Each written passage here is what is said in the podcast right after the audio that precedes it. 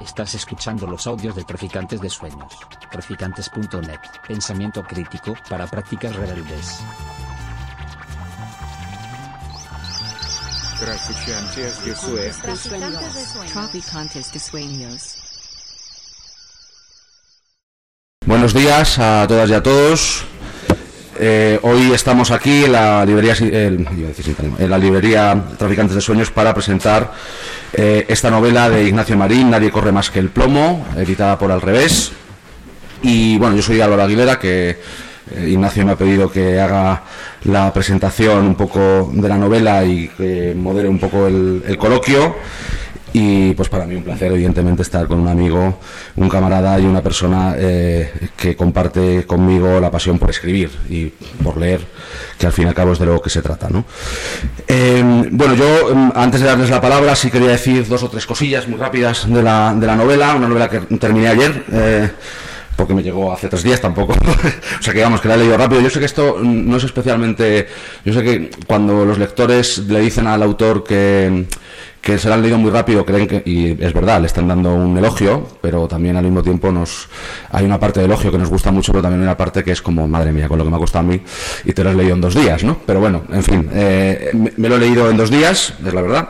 Y eh, bueno, pues eh, para las que no conozcáis eh, la anterior novela de Ignacio, la novela de Edificio España, pues yo creo que mm, intenté hacer el, el ejercicio de no de pensar que no la había leído para ver cómo se abordaba la novela sin, sin la previa lectura. Yo creo que eh, bueno lo ideal es que ya que está aquí también que la he visto por ahí, pues que si no la hayáis leído compréis las dos, pero eh, que incluso se puede leer esta novela sin necesidad de haber leído la anterior. Algo que cuando se inicia una saga, yo entiendo que es muy oportuno y necesario, porque evidentemente pues no todos los lectores tienen por qué conocer toda la saga ni haber empezado por el eh, principio ni nada por el estilo. Evidentemente está trufada toda la novela de referencias a la anterior, eh, a la que no voy a entrar para no desvelar nada, ni de esta trama ni de la anterior, pero bueno, sí que comparte eh, fundamentalmente los tres personajes protagonistas, aunque bueno, hay algún protagonista más en esta, pero bueno, los tres personajes protagonistas de la anterior, junto con otro que ya no aparece en esta por razones que no desvelaré, y por tanto estamos ante el nacimiento de una saga, supongo que ya con idea de, de una nueva eh, novela al respecto, ¿no?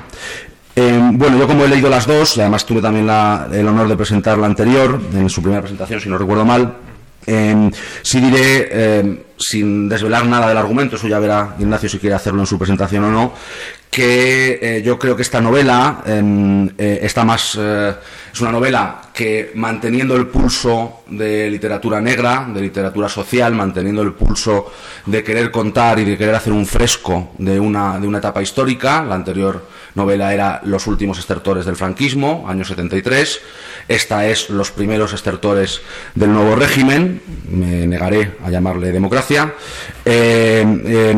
Eh, pues bueno, digamos que eh, en mi opinión es una novela más depurada que la anterior. Es una novela más breve también, más corta, pero bueno, eso no es ni bueno ni malo, eso no, no significa nada, pero sí más depurada que la, que la anterior. Y que a mi juicio tiene un gran hallazgo, eh, que mm, espero que Ignacio no se enfade por desvelar esto, porque creo que no es un elemento eh, que determine desde luego su lectura ni su argumento.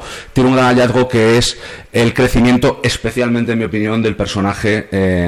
Eh, del inspector Eugenio. Es decir, eh, en el que empezamos a ver cosas eh, que no sabíamos o que intuíamos en la anterior novela, que es que en algunos momentos tuvo que ser el brazo ejecutor o el brazo armado o el brazo represivo del eh, anterior régimen eh, y que eso eh, digamos abre elementos digamos de bueno pues mm, autotortura de reflexión propia de convi- convivencia con fantasmas propios de la labor de un policía en un régimen represivo y dictatorial como es el franquismo y que digamos hace que el personaje a mi juicio crezca mucho con respecto a la anterior novela en la que quizá el narrador de esta novela que no es el inspector es eh, Ayuso, eh, no Ayuso, la, la- la presidenta de la comunidad, se apellida Ayuso simplemente, eh, pues eh, eh, aquí en esta novela está menos desarrollado, eh, mientras que el inspector está más, ¿no? Y en mi opinión el gran hallazgo de esta, de esta novela es ese desarrollo de un personaje que eh, eh, a mi juicio tiene el, eh, bueno, pues el elemento positivo de no ser un personaje sin aristas, es decir, no ser un personaje plano, sino que es un personaje que el lector cuando lo afronta, pues también se enfrenta a un espejo de contradicciones a la hora de eh, pensarlo y reflexionarlo y entenderlo, ¿no? Que yo creo que son los mejores personajes, los personajes que son muy buenos o son muy malos, eh, a veces son muy necesarios en una novela porque hay que tenerlos, pero digamos que no terminan a mi juicio de enganchar a los lectores, ¿no? Son personajes que no tienen aristas y sin embargo son aquellos que son complejos, que son como nosotros y nosotras, que tienen cosas buenas y cosas malas, que tienen luces y sombras, que tienen fantasmas y elementos luminosos, pues los que componen y construyen eh, los personajes más, más interesantes, ¿no? Además, con respecto a la anterior novela, me parece que eh, también al elegir otro tiempo histórico, eh, quizá esto ya es una cuestión personal, pero bueno, como me toca a mí pues, la presentación, pues lo, voy a decir.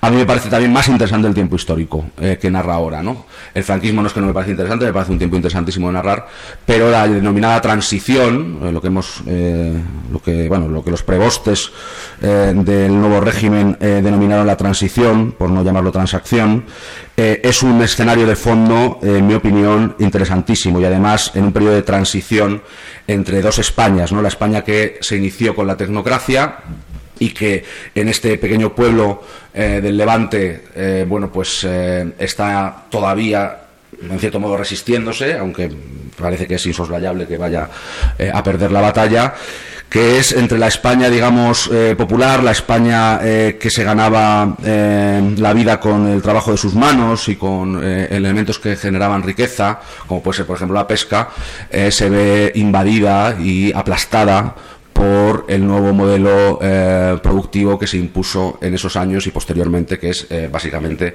la entrega al sector servicios a España como un país productor de mm, sol, hoteles, buena comida y por tanto eh, como un país centrado y, y, sostenido sobre el turismo fundamentalmente, ¿no?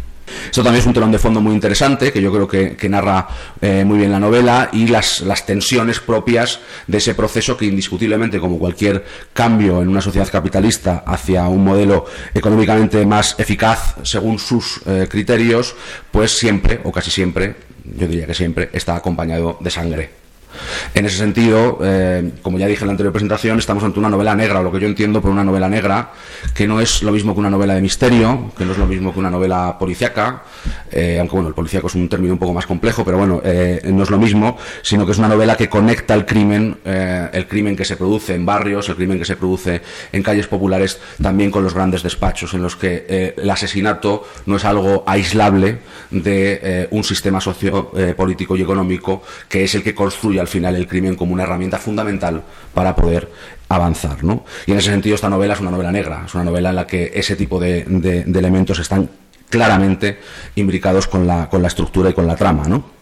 Eh, iré terminando eh, diciendo que eh, además decía antes que a mí me parece el telón de fondo de la transición muy interesante porque a diferencia del franquismo que yo creo que salvo a los prebostes y a los prohombres del franquismo que vivían ahí y algunos sectores bunkerizados de la, de la ultraderecha no ilusionaba a nadie este periodo esta, este telón de fondo que escoge Ignacio para contar su historia es un, es un telón de fondo que combina esperanza eh, con realidad demoledora.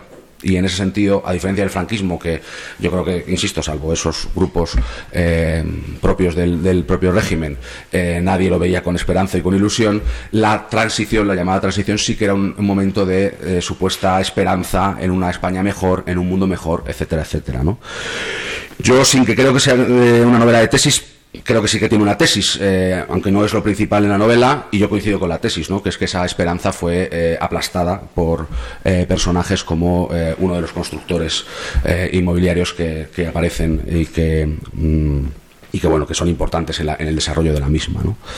y por tanto creo que novelas como esta son necesarias para hacer una especie de contrarrelato del relato, valga la redundancia, que se nos ha hecho absolutamente idílico de la, de la llamada transición, ¿no? en el que ese proceso eh, social, político y económico pues se ha terminado prácticamente, vamos, fetichizando desde luego e incluso sacralizando, ¿no? como una especie de, eh, bueno, pues momento histórico maravilloso en el que sí, hubo algunos muertos que fueron necesarios porque claro, era un clima muy complicado, pero en el que los españoles se sentaron cara a cara a llegar a un acuerdo eh, que, que, permitiese el progreso. ¿no? también en esta novela se habla del progreso en los términos en los que yo creo que es adecuado. ¿no? Además, ahora que está tan de moda la palabra progresista. Eh, palabra que yo detesto, ya también como me toca a mí.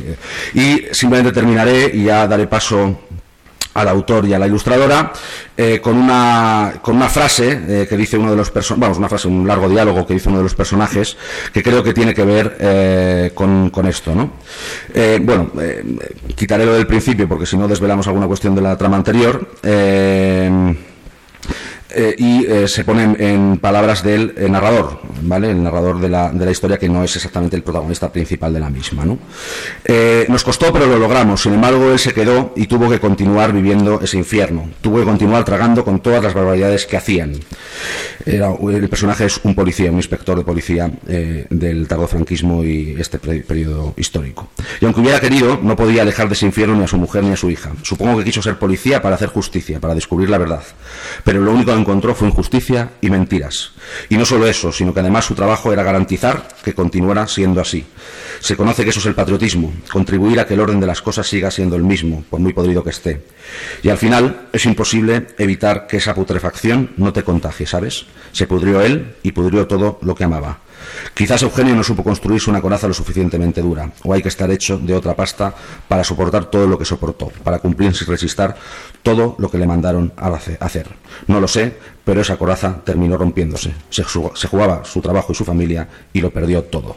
Bueno, esto para mí, que es una reflexión de otro personaje sobre el personaje protagonista, en mi opinión también es una reflexión sobre España en esos tiempos. Y creo que esa es principalmente, eh, luego está la trama, que es la que no voy a entrar porque eso ya Ignacio decida si lo quiere hacer o no, pero creo que el telón de fondo, esta reflexión, que es una reflexión sobre un personaje, es también la reflexión sobre un país, un país que quiso creer que estaba avanzando hacia algo mucho mejor y que en el fondo lo único que hizo fue perpetuar lo anterior de una manera más sofisticada. Y sin más, eh, quiero presentar a la. Bueno, luego seguiremos hablando en el coloquio y demás. Quiero presentar a la ilustradora, que se llama Gemma Díaz, supongo así pronunciado. Eh, que bueno, pues eh, es la ilustradora de la portada, bueno, de la cubierta, mejor dicho, del libro, que también tiene que ver con la historia. no voy a entrar en los detalles, del, no me acuerdo cómo se llamaba la ensaimada esta, que tenía un nombre Rodetes, pues. Rodetes, eso es, eso es, sí.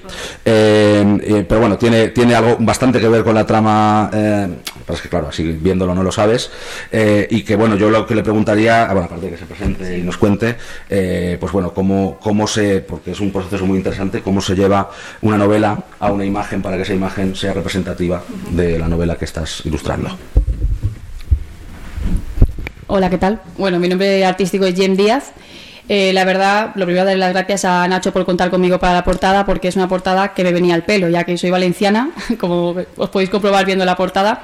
Y el tipo de ilustración tiene mucho que ver también con mi, con mi forma de trabajar, ¿no? con mi, mi obra propia. Algo curioso de la portada, ya que contó y pensó en mí, es que yo soy ilustradora una ilustradora plástica, ¿no? Normalmente las portadas hoy en día suelen ser más digitales. Como veis, la que estáis viendo ahora, pues es una portada que está trabajada totalmente de forma manual, ¿no? Tiene un toque digital final para el tema de la resolución, pero es una obra trabajada a mano, ¿no? Es decir, es una de mis ilustraciones realmente llevada un poco al contexto de la obra que había hecho Nacho. Eh, algo curioso también, estamos hablando de una novela negra, donde bueno, pues, eh, hay un asesinato ¿no? o digamos algo así, sin revelar mucho, eh, inspirada un poco también en mi tierra. Entonces, algo que quise añadir o aportar a la portada, a la portada es el fondo. Si os fijáis en el fondo hay una trama que es típica tradicional de la vestimenta valenciana. Eh, incluso el color que tiene el fondo también está un poco en contexto en cuanto a la obra. No queremos desvelar mucho, ¿no? Pero también luego poco a poco podéis ir desvelando estos detalles. aparte de eso, también comentar que algo que llama mucho la atención es que es blanca, ¿no? Es decir, es algo que va un poco eh, un poco en contra de una novela negra, ¿no? que normalmente los colores suelen ser más apagados, más oscuros, pero quisimos dar una vuelta totalmente diferente y hacer algo, algo muchísimo más innovador, que es por qué no va a ser una novela negra de colores claros, ¿no? digamos. Eh, bueno, un poco esto. Eh, en cuanto a mi trayectoria, pues como os comento, eh, todo gira un poco en torno a la anatomía, a la musculación. Entonces, bueno, como hablando de un asesinato, pues de una forma muy sutil, que no fuera, digamos, hacia el gore, ni que fuera algo muy impactante, intenté que una valenciana típica tradicional con el traje típico, de hecho la banda es de la fallera mayor, que está trabajada con la técnica de acrílica, eh, tuviera un detalle que nos dijera, bueno, no es una fallera, simplemente no, algo le ha pasado. Entonces, bueno, pues para crear un poco ese misterio. Y nada, si queréis hacerme una pregunta, pues yo encantada. ¿Nadie? Muy bien, bueno, pues, pues yo tengo una sí, que es eh, el proceso creativo. Eh, de, o sea, me imagino que leíste la novela, claro. Efectivamente. No hubieras, hecho esta portada, esta cubierta. ¿Cuál es el proceso creativo para pasar de la de lo escrito a, condensarlo solo en una imagen. Bueno, lo más tradicional de mi tierra, por supuesto, es la, fallera, ¿no? Entonces, bueno, aparte de que por no desvelar mucho, pues ahí está el tema. Eh, pensé que eso era lo principal, por supuesto. Eh, luego, pues como comentaba, de una forma muy sutil, dar una referencia a que algo ocurre con esa fallera, pero no de una forma muy exagerada para que tampoco fuera tan impactante, sino dejar un poco el misterio al aire y luego sobre todo el tema de trabajar el fondo y pensar, bueno, un fondo plano quizás es demasiado sencillo, porque no introducir un elemento más de mi tierra y pues eso, la trama esta de, tradicional de la fallera. No sé si... Pero de todas maneras luego vamos a hacer coloquio, ¿eh? O sea, podemos pasar a, Ignacio y luego ya... Eh, bueno, pues Ignacio, cuéntanos. Toca. Nadie corre más que el plomo. Bueno, muchas gracias en primer lugar a, todos por venir. Eh, yo antes de comenzar sí que sí que quisiera tener un, un momento de recuerdo a, Luis Arroyo, que nos eh, que nos dejó hace unos días. Él en teoría eh, era mi suegro, pero en la práctica fue mi padre. Eh, yo no, no, pudiera haber escrito Edificio España sin las historias que él me contaba de Vallecas. Él sí que era vallecano de pura cepa, del barrio San Diego, y yo soy una farsa. Eh, y, bueno, gracias a él, eh, sus historias me llevaron a escribir. Y bueno, él ahora vive para siempre en nosotros y en las páginas de los libros, que realmente es la mejor sepultura y que se mejor descanso se puede tener son las páginas de los libros. Así que os pediría un aplauso para él.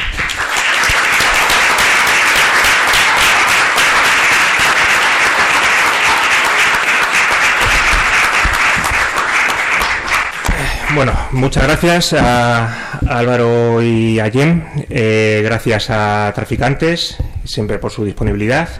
Gracias a la editorial Revés, que ha confiado en mí desde el principio. Y bueno, no, me, no soy mucho de enumerar, de hecho no tiene agradecimiento ninguna novela, ni soy bastante malo para, para los agradecimientos, pero bueno, sí que hay una persona que solo tengo que agradecer, que es mi amiga Elena Pina, que me ha ayudado desde el principio, se ha peleado conmigo, me ha corregido la novela de arriba abajo, eh, me ha ayudado en los problemas, eh, con las vicisitudes que tenemos los escritores, así que Gracias, amiga. Y un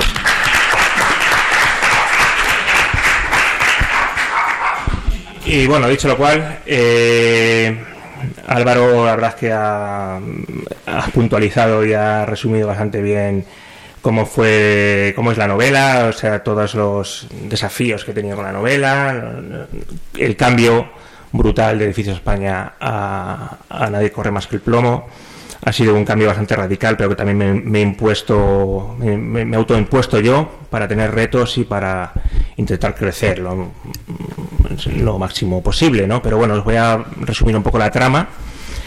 Eh, comienza eh, donde termina, que es al final es en un, en un pueblo de Valencia.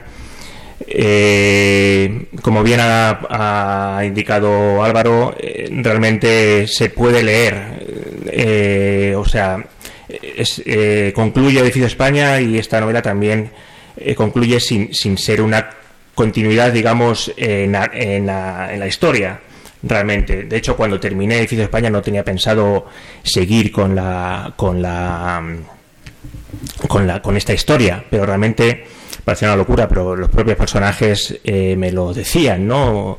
Y cuando terminé, eh, la mandé, empecé a mover para los editoriales y en el momento, en ese mismo momento comencé a, a, escribir eh, esta continuación y o esta obra.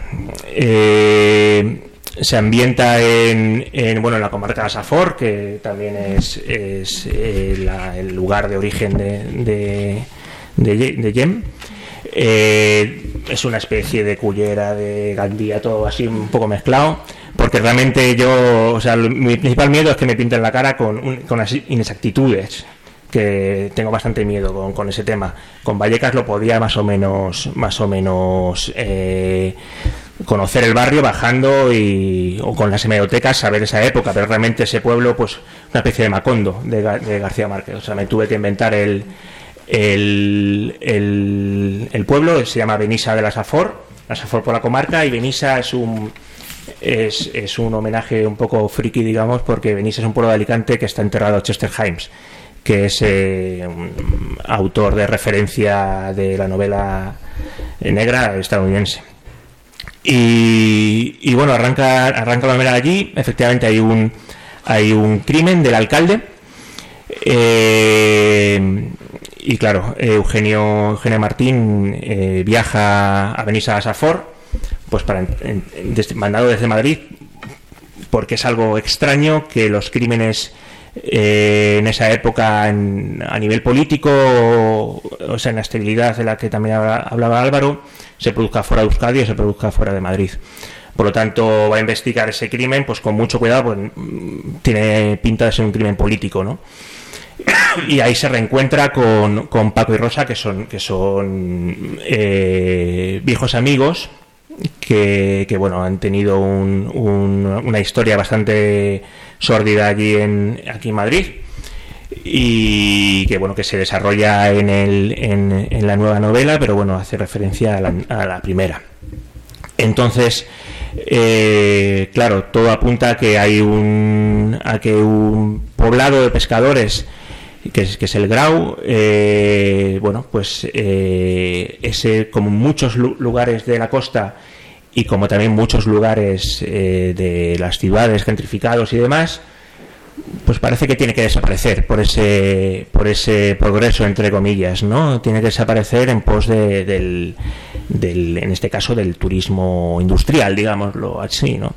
Y entonces hay un, eh, se empieza a investigar esos crímenes con ese contexto eh, el crimen del alcalde y bueno, luego sucede una serie de cosas que ya pues entraríamos en el, en el aspecto de, la, de la trama que deberíais que no os quiero desvelar, ¿no? En resumidas cuentas. Eh, quise poner el contexto de, de, la, de la especulación, especulación inmobiliaria o, o la fiebre del ladrillo, digámoslo, que parece que no son términos de hoy, ¿no? Que parece que la fiebre del ladrillo o las, o las zonas eh, tensionadas, ¿no? Ese término también que parece nuevo, pero durante la segunda, la segunda mitad del siglo XX se está produciendo, ¿no? Tiene muchas similitudes también con el tema de, de mi primera novela, que hacía referencia también al barrio de, al poblado del Cerro del Tío Pío, y todos estos poblados que realmente son problemas de, de, la, de, de, que las sociedades absorban o, hagan una transición adecuada a nuevas fórmulas de, eh, vivienda, ¿no? Y es un problema que, que quería enfocar. Eh, más allá como del contexto, digamos, eh, yo quería hacer un cambio radical de, de, de mi manera de escribir y de mis recursos, digamos eh, no solo por los narradores, digamos, porque como, como bien ha, dicho Álvaro, es un es Paco, el narrador, Paco Ayuso, el narrador de la novela, cuando él no es el, personaje principal, ¿no? Quería jugar con, con esas cosas que, que, bueno, parecen pequeños detalles, pero, pero cuando escribes es, es un reto, ¿no? Y luego él tiene, que también lo has pillado bien el detalle, mucho mucha profundidad al personaje. O sea, él, él tiene, además, la editorial tuvo también bastante buen ojo en, en diferenciarlo eh, diferenciarlo en cursiva, por ejemplo, ¿no? O sea, diferenciarlo de manera visible cuando el personaje de Eugenio Martín está soñando o está reflexionando, eso es en primera persona y en presente. O sea, era complicado también hacer ese, ese cambio, pero me gustaba por, darle profundidad al personaje, ¿no? Y por también eh, tocar temas de salud mental, ¿no? Él, él tiene, yo creo que tiene un cuadro de alcoholismo que debería tratar, eh, eh, tiene un problema de depresión, tiene un, un problema de, de, insomnio importante, porque le persigue ese pasado y le persigue lo que está haciendo, ¿no? Y por lo tanto eh, me gustaba también explorar ese tema. Es una novela también con, todo, con toda la turra que doy, es una eh, novela que me ha costado que sea tan, tan concisa, ¿no? Edificio España está como en 360 y pico páginas, eh, Nadie corre más que el plomo eh, no llega a 200. Y por otro lado también lo que quería tocar era si se puede llamar realismo mágico, porque claro, todos nos encanta García Márquez y todos tenemos ahí, estamos muy influenciados por García Márquez, pero joder, ojalá eh, fuéramos García Márquez, no es un ídolo, ¿no? Realmente, y, y, me gustaba la manera de tan plástica que tiene de, de hacer descripciones y también jugar con, con, ese tema del realismo mágico, ¿no? Eh, tocar un poco la fantasía y tal. Eh, eso lo he intentado también, eh, ya me diré si lo he conseguido, con, con una especie de, de fantasía o de leyenda o de magia que hay eh, que le ha querido llamar la, la polseguera, ¿no? Que, bueno, aparte de una canción de La Gosa Sorda eh, y un disco de La Gosa Sorda, es un. En, en valenciano significa polvareda, es una especie de. de digamos, eh, acontecimiento sobrenatural que sucede y que los habitantes de, de Vinisa de Safor creen que les protege, ¿no? Creen que, creen que le protege ante pues claro, la, ese lugar pues era como bueno como la costa valenciana, pues es un lugar siempre asediado pues por piratas, por, por árabes, por demás, y entonces eh, consideran que, que son protegidos por, por esa, esa magia. Es un paralelismo con, con, el, con el viento divino, eh, que pensaban los japoneses que le protegían de las una serie de de invasiones que sufrían, pues de China, de, varios imperios, que bueno, que hasta la Segunda Guerra Mundial, claro. El, el, caso es que quería jugar un poco con eso, ¿no? Y hacer, al final es, es, es eh, un reto para mí incluir todas esas nuevos condicionantes, pues para crear un producto que fuera distinto y que fuera y que fuera innovador y tal, que gustara por supuesto al lector, pero también que me, me supusiera un, un reto. Y, y, bueno, ya me diréis si, lo he conseguido. Y por otro lado, siempre con un contexto social. O sea, yo no sé, yo lo intento, tenemos siempre una discusión ahora y yo, pero yo no, yo no me es imposible disociarme de, del, del, activista o del militante con el con el, la persona, con el escritor, ¿no? Por lo tanto, siempre tiene un trasfondo social, eh, todo, lo que, todo lo que escribo, y ese trasfondo social es un buen instrumento, un instrumento muy, muy, muy útil, la novela negra, porque tiene, también como has puntualizado, eh, ese trasfondo y ese, ese, instrumento de denuncia social, ¿no? Y si en la primera novela eh, sí que puse el foco, bueno, pues en esa gestión de la, de la gestión del, del problema de la vivienda, en una ciudad y de la migración en una ciudad que de repente en unas décadas se duplica de población eh, y bueno esa, ese conflicto entre, entre clases que realmente es lo que viven en eh, o sea los que celebran las fiestas en el edificio España no deja de ser una alegoría. De hecho Javier Ruiz el, el periodista de la cadena SER sacó un libro que se llama exactamente igual es un ensayo y en su portada es como una pirámide, digamos, es un edificio y es como una pirámide social, ¿no? Porque en los cimientos está clase baja y tal, está bastante bien tirado esa, esa alegoría, ¿no? Y esa alegoría es la misma que en, este, que en esta novela, ¿no? Los, los que sustentan los cimientos de la, del sistema productivo y los que están arriba, pues, eh, disfrutando del, de esa plusvalía, ¿no? De ese trabajo. Y, en este caso quería, quería bueno, denunciar esas mentiras, o esas, eso, ya es tocar un poco el, aparato ideológico sobre el que se sustenta ya la, la, sociedad en la que vivimos y el sistema político en el que vivimos, que es la transición.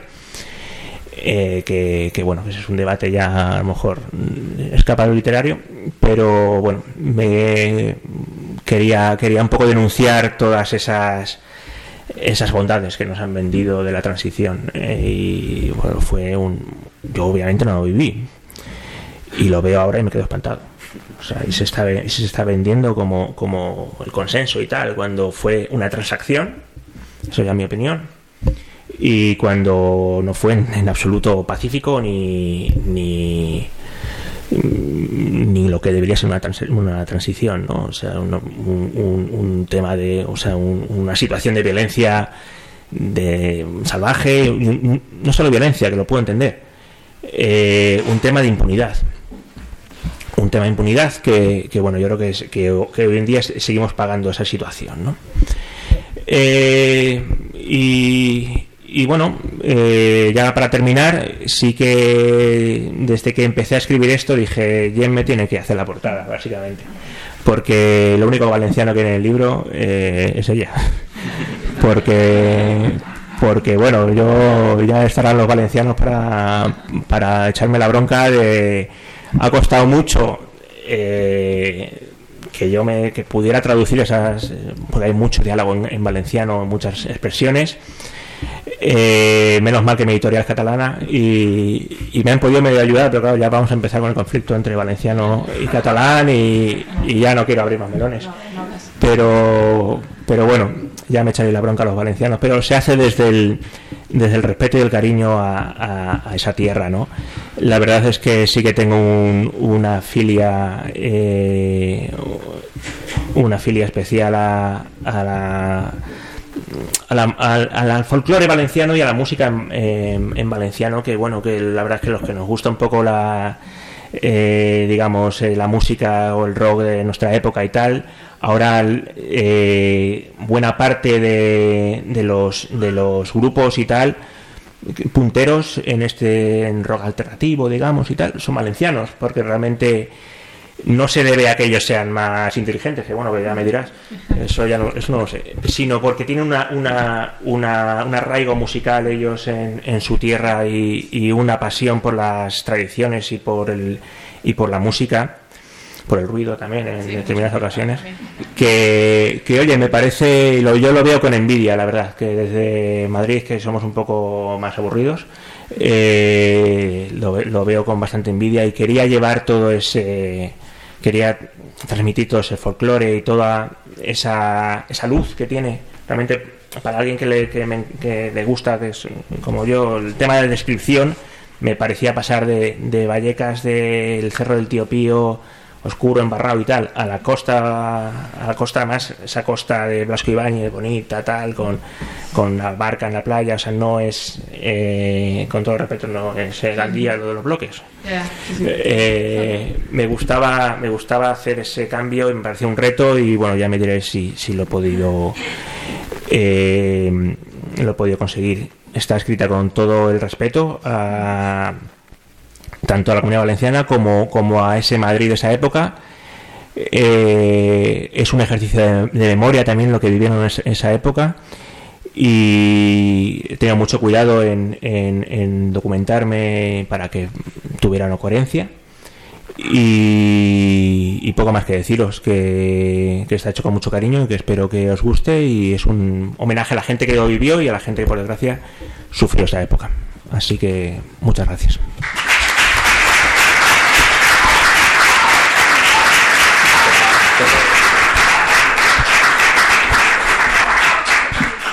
Bueno, pues yo, tengo muchas preguntas, pero también eh, levantad la mano si tenéis preguntas. Ah, eh, eh, ¿La ha leído ya alguien aquí? Bueno, hombre, evidentemente la, dos personas solo. Vale, bueno, entonces va a ser difícil que te hagan preguntas concretas sobre la... pero bueno, si tenéis observaciones, preguntas, levantéis la mano y, y os damos la palabra y si no, pues yo tengo aquí unas cuantas, o sea que mm, empiezo yo si queréis porque no veo que nadie se anime. Bueno. Ah, perdón. Muy buenos días.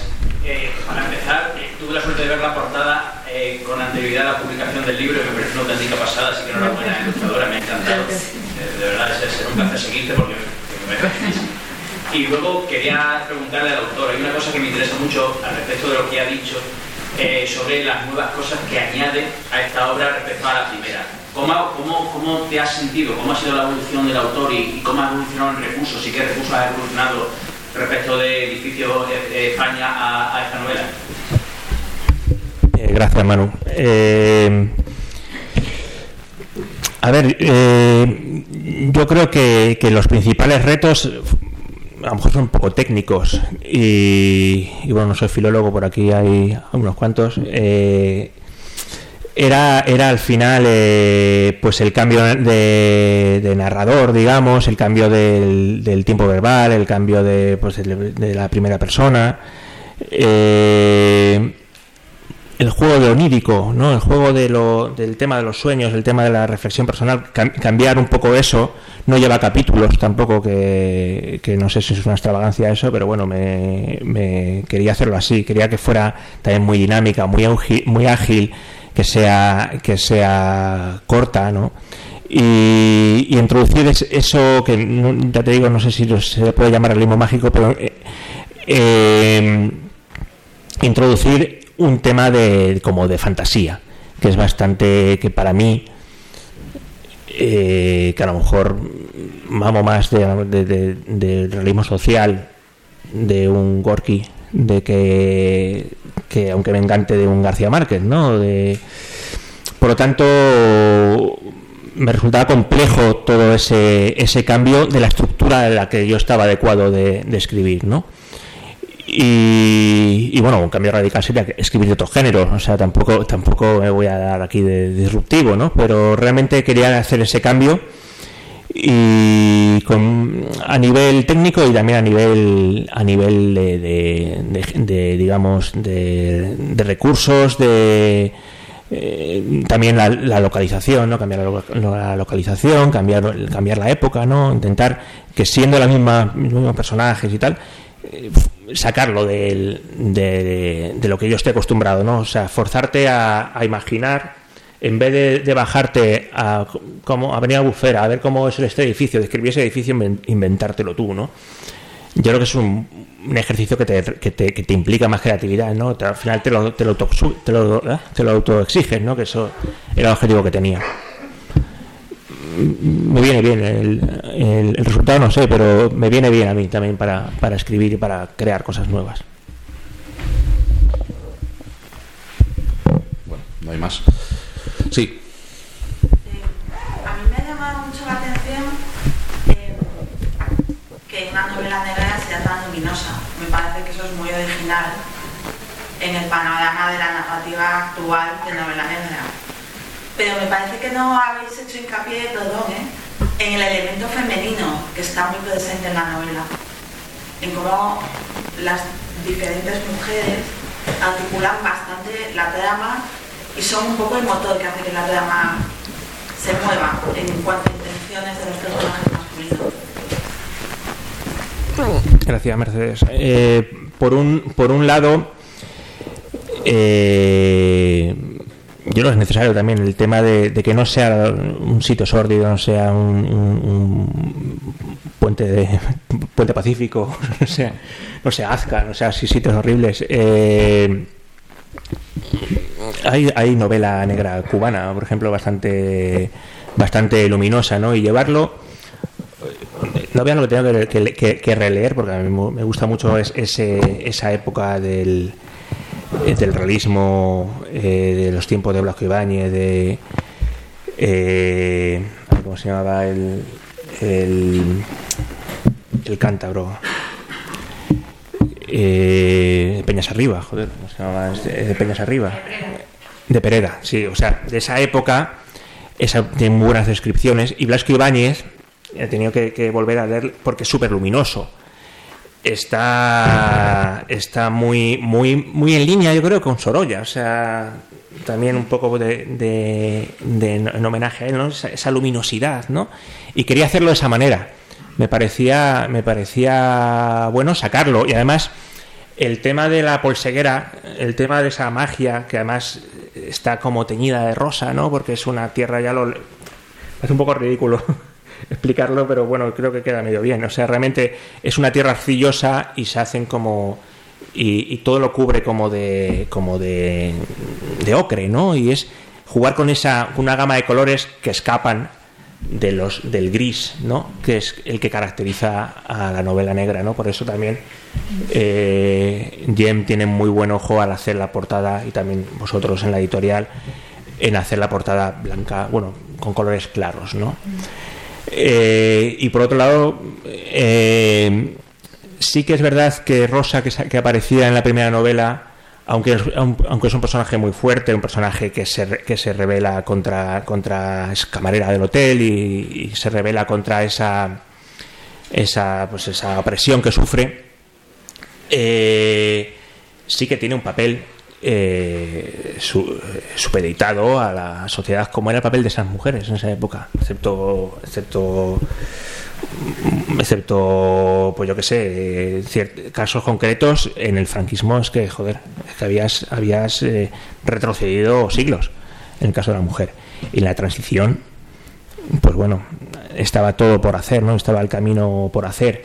Por lo tanto, yo creo que, que bueno, es, es, está también muy, muy muy aplicado a esa época, los personajes femeninos, ¿no? como los masculinos, pero realmente sí quería reivindicar esos personajes y el papel de la mujer que bueno que podía estar en muchas ocasiones eh, eh, en, en, una en un segundo plano por desgracia pero pero fueron muchas las que pusieron el pecho a las balas, como decía Miguel Hernández, que el otro día con, con Manu nos acordamos de, ese, de esa frase. Y, y, bueno, también es un homenaje para ellas. Eh, pero bueno, en las siguientes no, novelas ya os puedo, os puedo ya desvelar que, que quiero que gire alrededor de aquellas mujeres de, de ese Vallecas de los años 80 que joder, tenían una... Hablo también de, del papel de las madres contra la droga, eh, de aquella lucha con la heroína y tal, eso fue bestial. Y es que te quitabas, eh, o sea, estaban luchando contra, contra, contra varias capas de, eh, de prejuicios, ¿no? Ser mujer, ser migrante o ser gitana y ser, tener un hijo enfermo o delincuente, que era como se denominaba heroína, ¿no? Pero bueno, es, un ese tema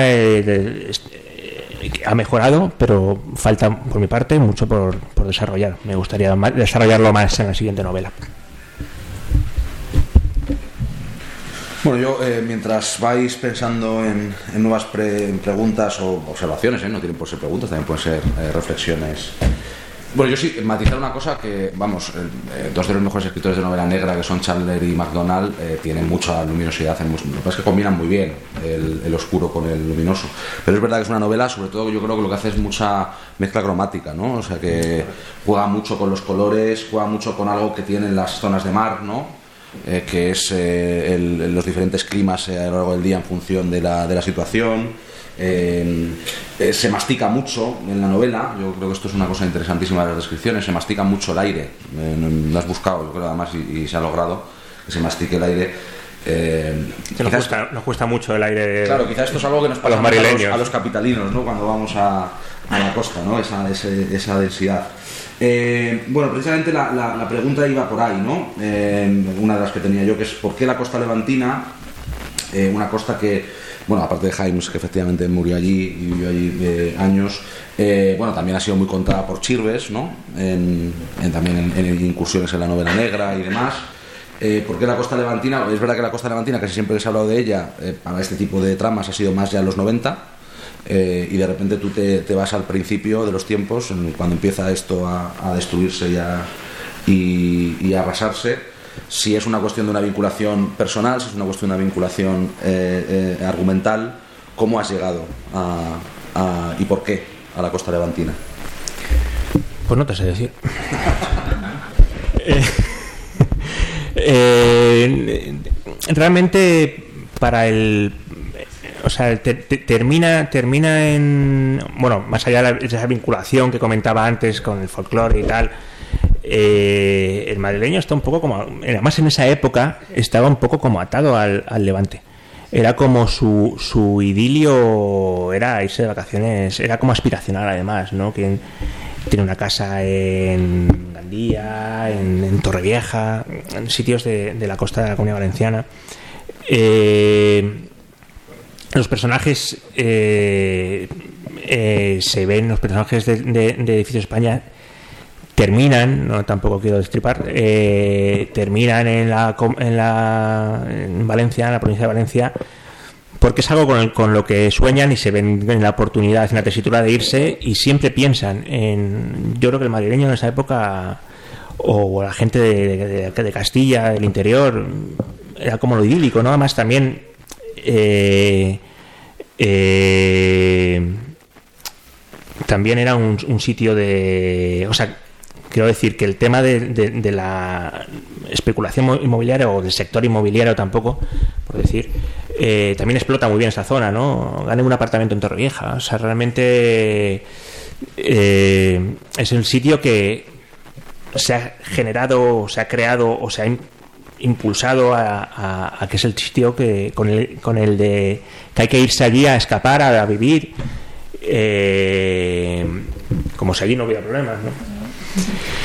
Y, bueno, pues ya te digo que siempre pues me gustaba esa luminosidad que tiene Sorolla, que tiene Blasco Ibáñez, y ya es, eh, y, dije, joder, tengo que seguir, tengo que tirarse de ese sitio eh, y tengo que hacer algo que sea coherente, ¿no? Y, descubrí a Ferran Torrent, eh, que bueno, creo que es obligatorio leerlo en el, en el colegio allí en la comunidad valenciana, y y la verdad es que yo descubrí una novela negra apasionante en Ferran Torrent, eh, ambientada en, la ciudad de Valencia y, que bueno, que me ha, o sea, que me ha impulsado, o sea, que, me ha confirmado que, tenía que hacer algo allí. Y, claro, también eh, la transición también eh, parece que solo ocurre en Madrid y si me apuras en bueno, si me apuras no hay bastante en, Euskadi no por lo tanto quería sacarlo también de allí llevarlo a un sitio con, con, con las eh, contradicciones y con, y con los problemas que, tuvo en esa época en la comunidad valenciana ¿no? y con el pastel que se iba repartido en el tema de especulación inmobiliaria. Que bueno que también sabéis un rato de eso y, por eso es realmente por eso es. No, yo una pregunta a James si como valenciana ¿Crees que está bien captado? sí, sobre todo. Mm. En general. Sí, sobre todo el tema que estabas hablando tú, la descripción tan detallada, de alguna forma que digamos como que se puede comer el aire, ¿no? O sea, que lo puedes saborear el aire de allí, es decir, el tema de cambiarlo y comentar una la primera novela que estaba inspirada en temas grisáceos ha sabido reflejar muy bien, yo creo, como valenciana, vamos, el tema de la iluminación, el cambio tan radical, ¿no? De, de tipo y también el tema que comenta él de la tradición que tenemos allí, lo de arraigado que tenemos ese tipo de tradición, que es verdad que de alguna forma en Madrid está un poco más, más perdido, ¿no? También se refleja muy bien en la novela. En la novela. Sí, sí. Una pregunta compañero. Dime, yo no veo. por favor, levantadla con ánimo, muy eh, En la primera novela, Paco y Rosa eran empleados y según recuerdo o según creo en esta novela son, pasan a ser propietarios de un pequeño negocio. Hay un cambio de mentalidad en los, bueno, en este caso no son protagonistas, pero hay un cambio de mentalidad en ese paso de ser empleados a ser propietarios o empresarios, pequeño empresario. Eh, bueno, realmente eh, cumplen el sueño del que hablan, de hacer un, de tener un pequeño negocio, eh, de abrir un bar en, en, la comunidad valenciana, ¿no? Pero, pero bueno, él, si recuerdas a Paco, está bastante metido en líos aquí en, bueno, allí, ¿no? Aquí en Madrid, eh, estando en comisiones y en el PC en, clandestinidad y, y milita allí. O sea, se sigue buscando líos allí eh, y han madurado más. Yo creo que son personajes que han madurado más y aunque siguen siguen huyendo esos de esos fantasmas que, al final te siguen te encuentran los cabrones te encuentran. Y, pero bueno, él, eh, ellos eh, tienen ahí su negocio y, y, bueno, se encuentran otra vez con, con, esos fantasmas y realmente han madurado, pero, pero no, han, no han cambiado su, su ideología o su pensamiento o su... De hecho, ya te digo que, que Paco en especial eh, milita en aquellos primeros PCPV, ¿no? PCPV. dice que no. ¿Eh, ¿Qué? Que dice que no. No, pero sí. Anda con ellos y tal, están ahí como en la órbita, están con ellos y tal. Eh, pero, pero bueno, siempre al final, aunque cambies de sitio y tengas esa conciencia, vas a buscar caminos, ¿no? Aunque haya cambiado su, su, situación. Pero bueno, ya me dirás a ver si, si realmente lo ha cambiado su como, como eran. Una, una pregunta con respecto al edificio España. Es que cuando la leí me sorprendió muchísimo, porque soy de una época. Eh, ¿Cuánto hay de realidad lo que ocurría en ese edificio? Supongo que hay mucho también de crítica al régimen de la época, pero lo que cuentas, ¿hay mucho de realidad o hay más de fantasía? Bueno, yo, yo empecé a escribir esa novela porque eh, porque se ha, se ha, hablado de eso. Realmente está documentado que sí se producían producían allí unas fiestas importantes en la, en la azotea del edificio España, ¿no? Y me parecía curioso, un, día paseando por ahí se me ocurrió de, de, cómo podría a lo mejor, si se produjeran unos crímenes eh, de, bueno, de magnitud, o sea, unos, unos homicidios allí, cómo podría, o sea, cómo reaccionaría un régimen que al final eh, tienes que tienes que guardar la discreción de las, de las élites, ¿no? Y por lo tanto me, me gustaba ambientarlo allí porque realmente se, se produjo allí esas, esas fiestas eh, que reunían como a la jet set de la sociedad y que, y que el nivel ya de, de brutalidad, digamos, que tenían esas fiestas son gente que, que lo ha vivido y que, me, y que lo han comentado. ¿eh? Más de una más de una persona me han dicho que sí que es cierto que allí se producían bacanales. Y, pero bueno, eso queda ya en, el, en una de las tantas leyendas de, de Madrid. Yo quería comentar una cosa, a ver, cuando Ignacio nos mandó la convocatoria de la presentación, le dije, yo espero que el contenido de ese libro sea tan maravilloso como la portada. A mí me atrajo venir a esta presentación, que lo sepa yo, eh, la portada me parece maravillosa, la ilustración. Dicho esto, Ignacio, yo creo de todas formas que tú, lo de la luminosidad y el masticar el ambiente y tal, va intrínsecamente en tu forma de escribir, porque incluso en el edificio España yo se nota luz eh, cuando describes eh, una fiesta en el pozo o una fiesta en, en el cerro del Tío Pío, ahí hay luz, mucha luz, mucho color, mucho, quiero decirte que a pesar, y a pesar de hacer novela negra, tienes una forma de escribir muy luminosa.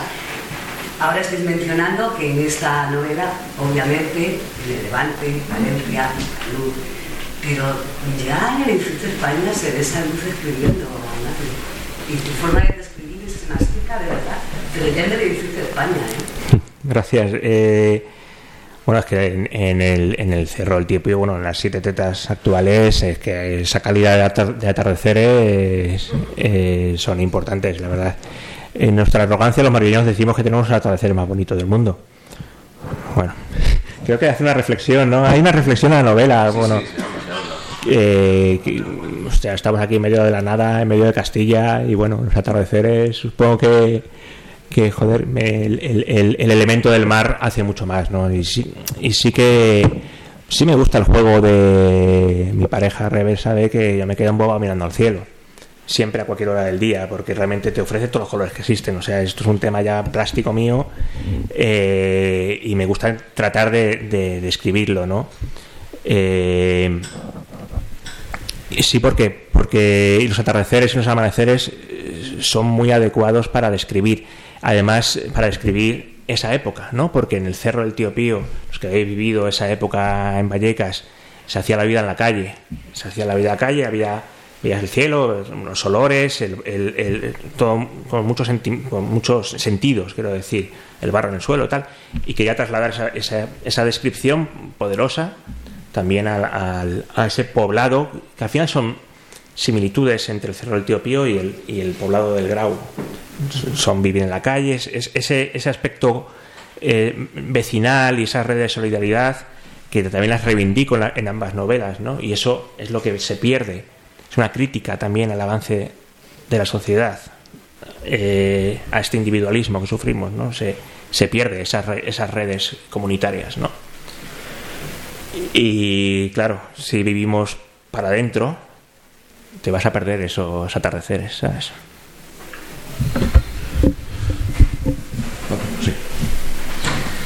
Buenos días a todos.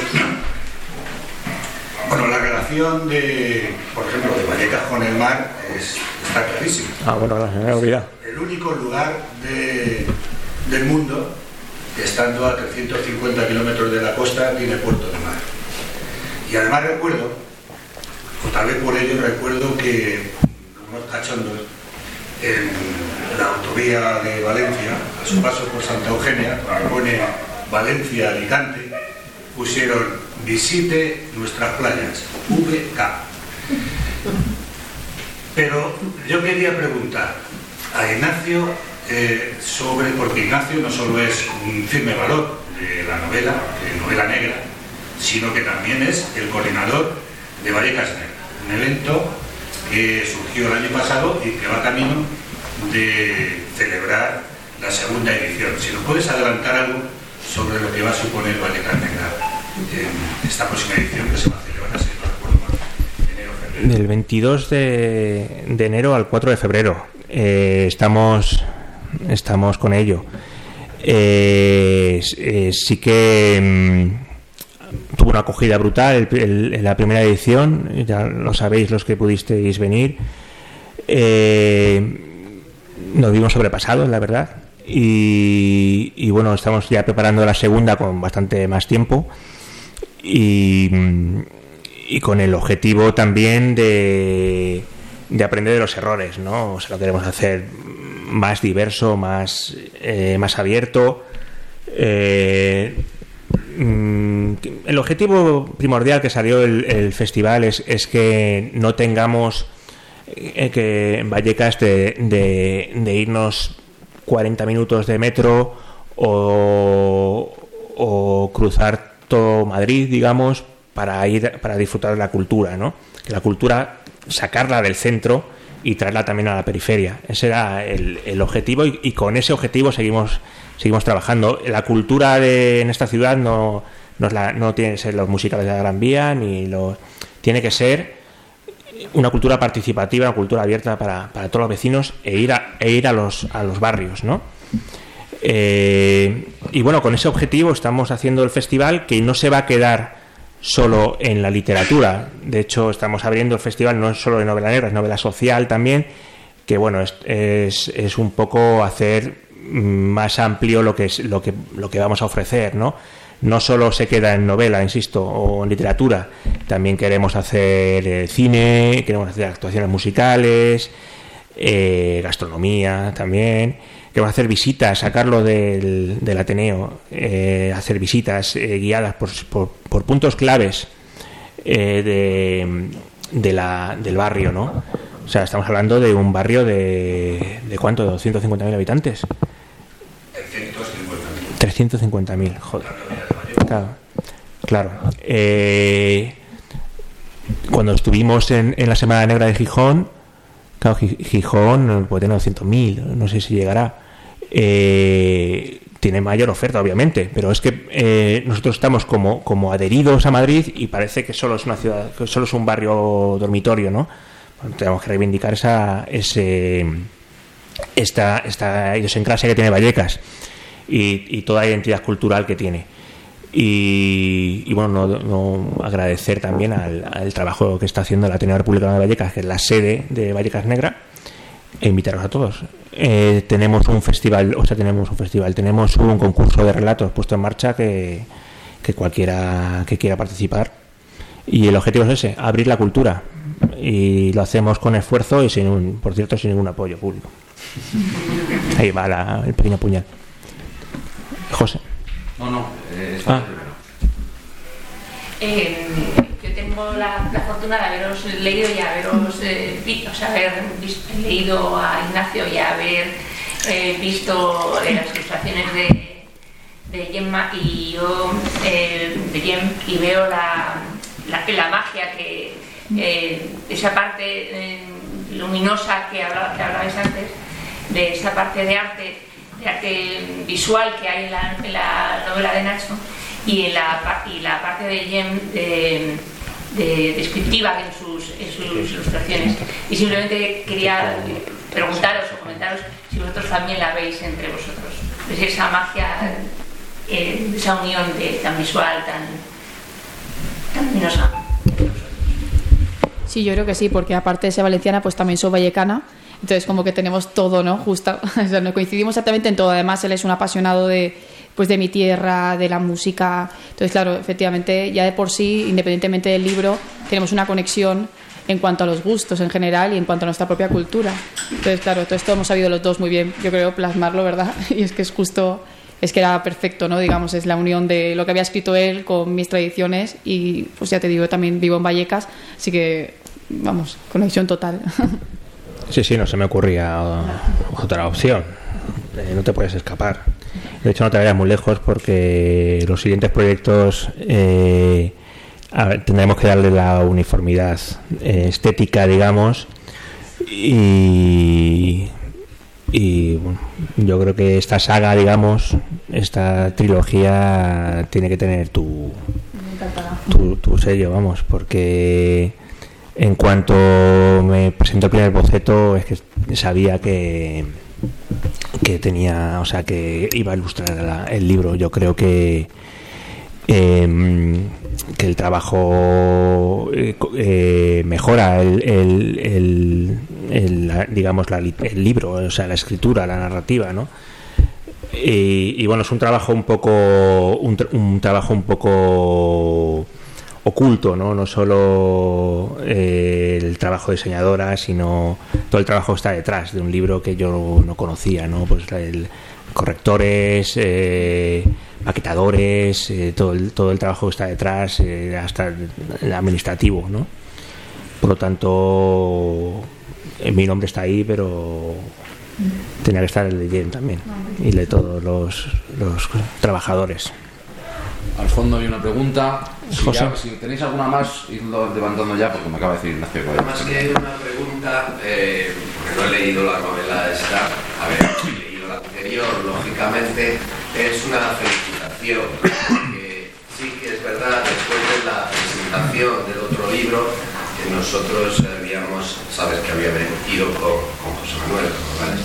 y que habíamos venido a tu presentación, y que desde luego la obra nos pareció muy interesante y ahora, desde luego, yo te felicito por, por la continuidad, por el hecho de que, de que continúes realmente escribiendo, que es lo que nosotros pues, hablábamos entonces y decíamos que esto merece desde luego una continuidad. Me parece que está muy bien que desde luego se produzca esta, continuidad, esta, este mantener un poco viva también la saga de, de ese de esa novela que habías escrito, la primera.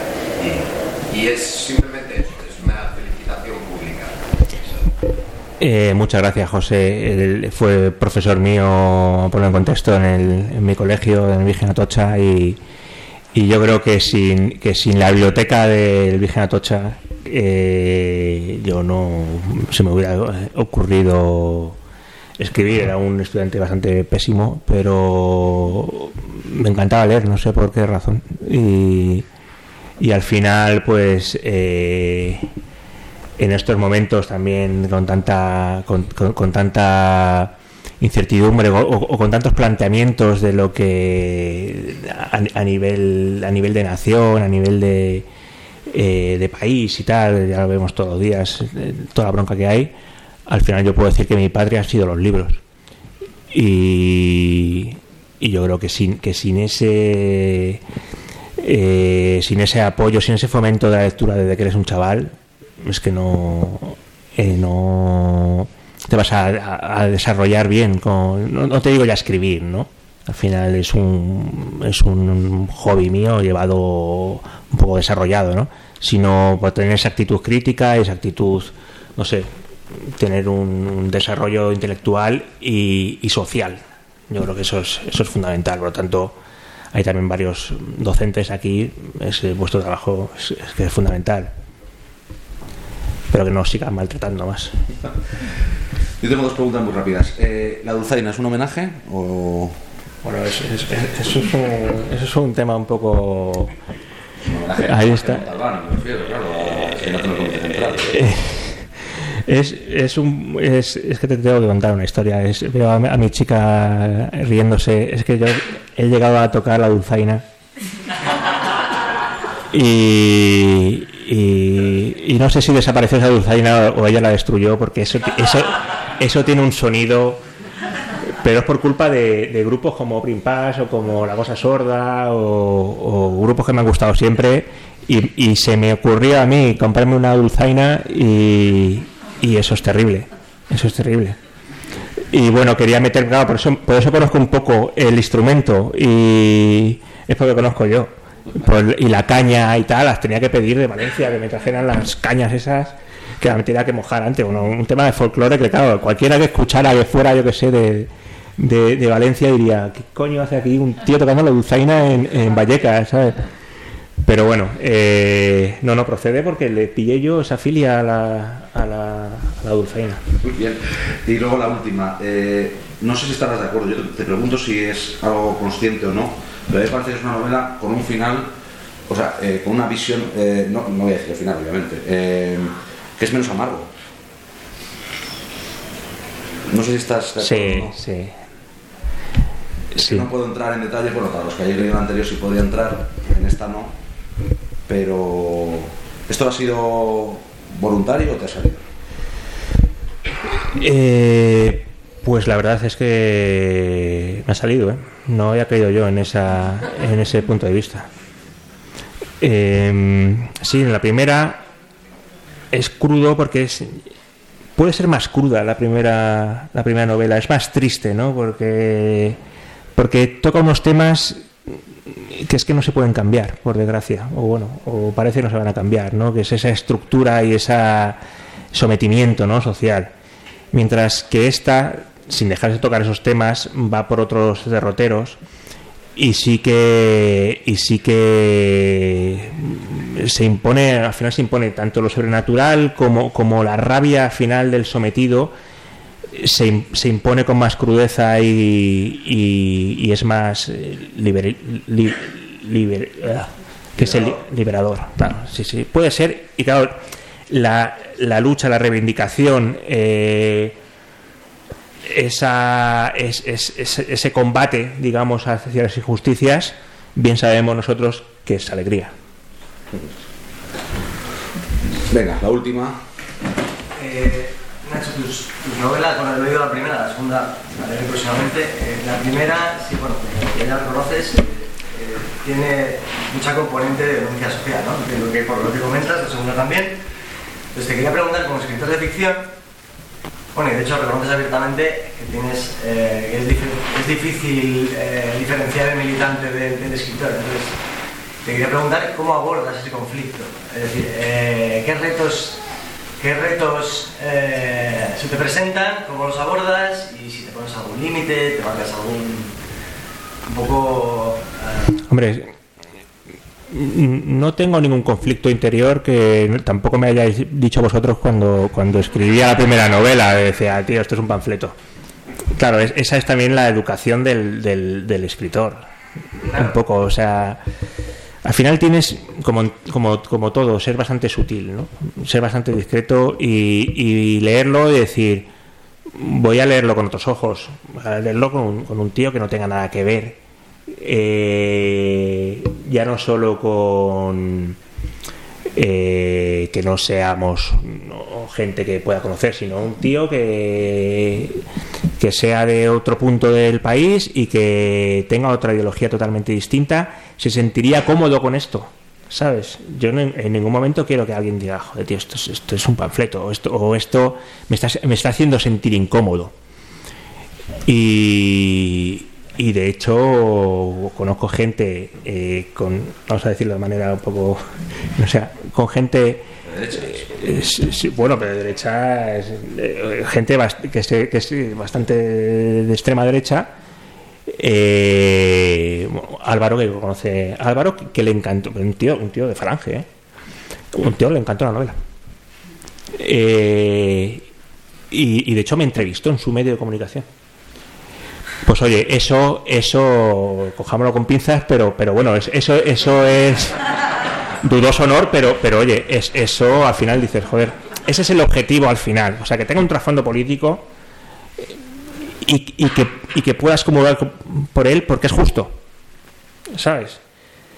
Eh, es totalmente, pues, también en, estos temas, que te cierren un centro de salud, es objetivamente es una putada. Ya seas del, del- o es una injusticia de que la gente tuviera que vivir en, teniendo posibilidades, teniendo casas vacías, que tuvieran que vivir en los años 70 en, en- en el barro, eso es una injusticia. Miremoslo por, mirem- eh, por donde queramos. Eso son injusticias hacia el ser humano y que, que- que- y que en este te echen de tu casa porque quieren hacer apartamentos, pues es una putada. Miremoslo como miremos. Lo, lo- lo podemos, podemos, puedo meter citas de Lenin. Es, es un canteo. ¿Sabes? Pero hay que ser, sí es verdad que yo me tengo que tener, eh, eh, ser comedido a la hora de escribir para no ofender, ya no que no guste, sino ya no ofender, o sea, y hacer algo respetuoso con todos los que puedan leer el libro. Luego en el bar, pues eh, podemos, ¿sabes? Eh, Podemos liar ahí un soviet, ¿sabes? Pero en, en- es respeto al que lee, respeto al que lee independientemente de, porque no es un ensayo, o sea, no es un panfleto para nuestra gente, digamos. Es algo que puede leer cualquiera y, tener respeto al lector.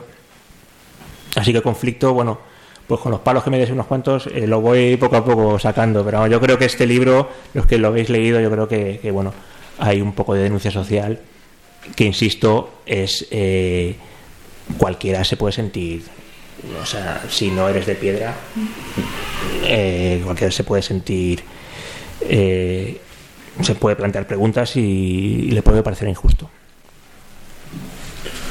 Bueno, pues eh, no hay más preguntas. Yo esto no lo vas a decir tú, pero hay que decirlo porque las presentaciones de libros sirven para vender libros, que hay que comprarlos. Así que yo invito a la concurrencia a, a comprarlos si no lo habéis comprado. Supongo que ahora vas a firmar, ¿no? Y se quedará Ignacio. Y también un inciso, hay unos pocos edificios de España eh, que no ya no lo hay más, así que esto ya no lo hay más. O sea, ya podéis verlo porque están en están en las bibliotecas que tuve la decencia de dejar algunos en las bibliotecas y ya es que no se van a, imprimir más. Eh, aquí la mano invisible del mercado diría que costará 100 pavos el libro, pero como pero cuesta 20 pavos.